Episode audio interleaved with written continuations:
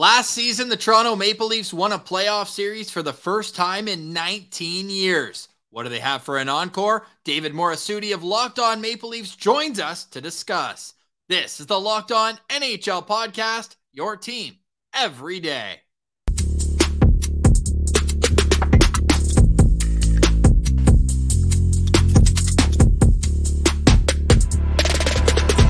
Welcome to another season preview edition of Locked On NHL podcast. It's your team every day. For more on the Toronto Maple Leafs, make sure you're subscribed to Locked On Maple Leafs wherever you download your podcast, and it's available on YouTube. David Morassutti is one of the co-hosts, along with Mike DiStefano. David, how's the summer been for the Toronto Maple Leafs? It's been, you know what, it, has been rather quiet ever uh, since free agency passed. It's been kind of just like a wait and see what's about to happen, right? And then Obviously, news broke with Auston Matthews signing his contract extension. But yeah, it, it's it's been kind of a weird. It was like it was almost like different sprints, right? When the Kyle Dubas stuff happened, then free agency happened, then things kind of got really quiet. Then Auston Matthews signs, and now training camp is here. So it's like there's Leafs fans got a little bit of a break during the summer. Although, if you ask some, there was no break for them after how the season ended and the questions facing this team going into this season. So it's been an interesting summer in Leafland as it always is. Did I see that William Nylander will be starting the season at center? Uh, they are going to try it, and they're actually going to try it more than they have in the past. Like it was interesting to see Sheldon Keefe come out with that today, and more interesting to see that it was Brad Treliving that put forth the idea first, because we know that Sheldon Keefe has tried this in the past.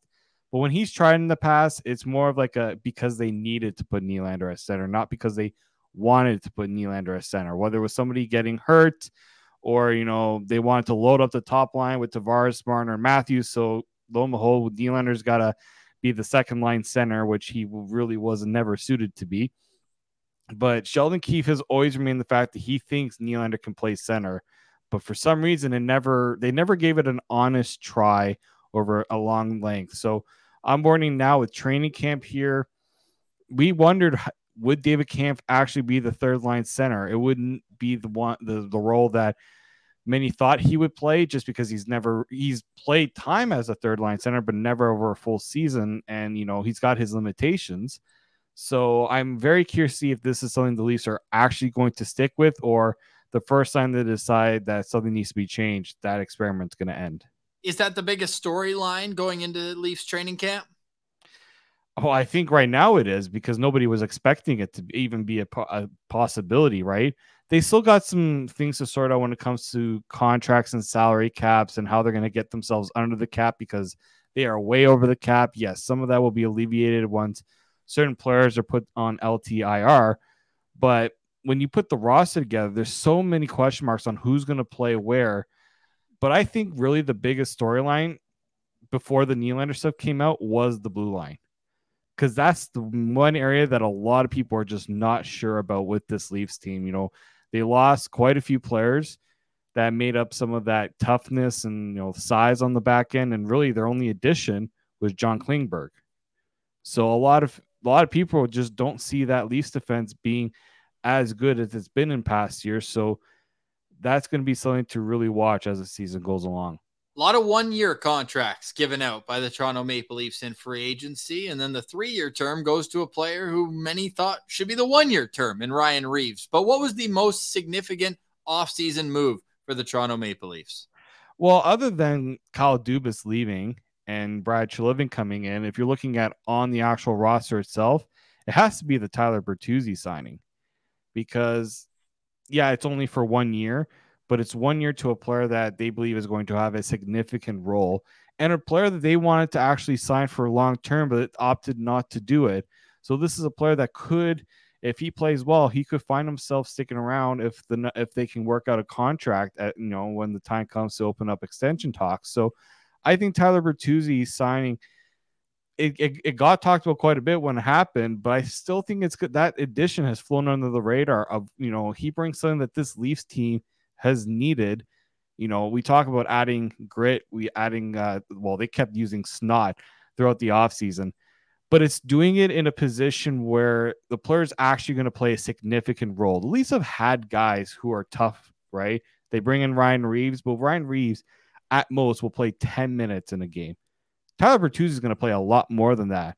And he's going to be playing with guys like Auston Matthews, Mitch Marner, even John Tavares. He's going to be playing with your best players and bringing that element to those lines. So I think that's probably one of the more significant offseason moves.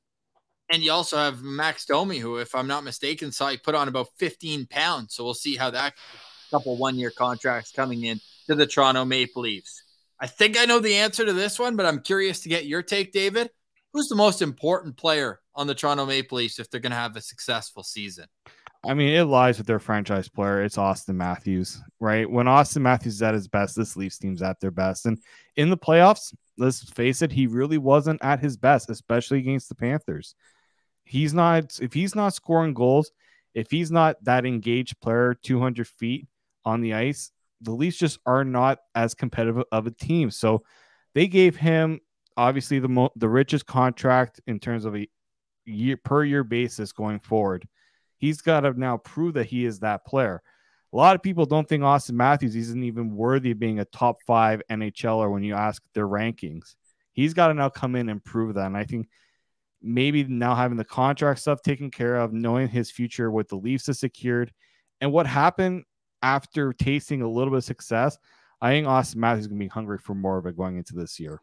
Yeah, we'll see what he's got for an encore. How about a potential breakout candidate? We saw a young player come up and make his uh, name known in the playoffs, and Matthew Knies. Is it him? Is it someone else that you think is really going to step up and have a big first time season in the NHL? I think it's easy to put Matthew Knies just because uh, he's the youngest player. He is the top prospect. He's the one that had the most, the biggest impact. But I want to say Timothy Liljegren here because the Leafs blue line, there's a lot of question marks of who's going to play where, what role they're going to play. Timothy Liljegren has been that player that I feel like could play a bigger role if he got the confidence to do it. And if Sheldon Keefe had the confidence in him to play that role. This blue line is is going to be the question mark all season long. And I feel like he can answer some of those questions if he lives up to his potential. That is to be a top four defenseman this season. Oh, really looking forward to seeing what they have for an encore after winning a round in the postseason. What's a successful season? I know if you ask just, you know, Joe from Scarborough or, you know, Matt from Markham, it's always the Stanley Cup. But is that a realistic goal this season for the Toronto Maple Leafs? I mean, they finally won a round. It's always going to get tougher to make it as far as you want to go. And the division's going to get tougher. The road to get there is going to be tougher. But this is a team that should have aspirations to at least reach the conference finals or the cup final. I feel like the problem in past years was it's always been the cup final rather than let's win one round at a time. So I think really get yourself, you got yourself to round two. Now you got to get yourself to round three. That should be the focus.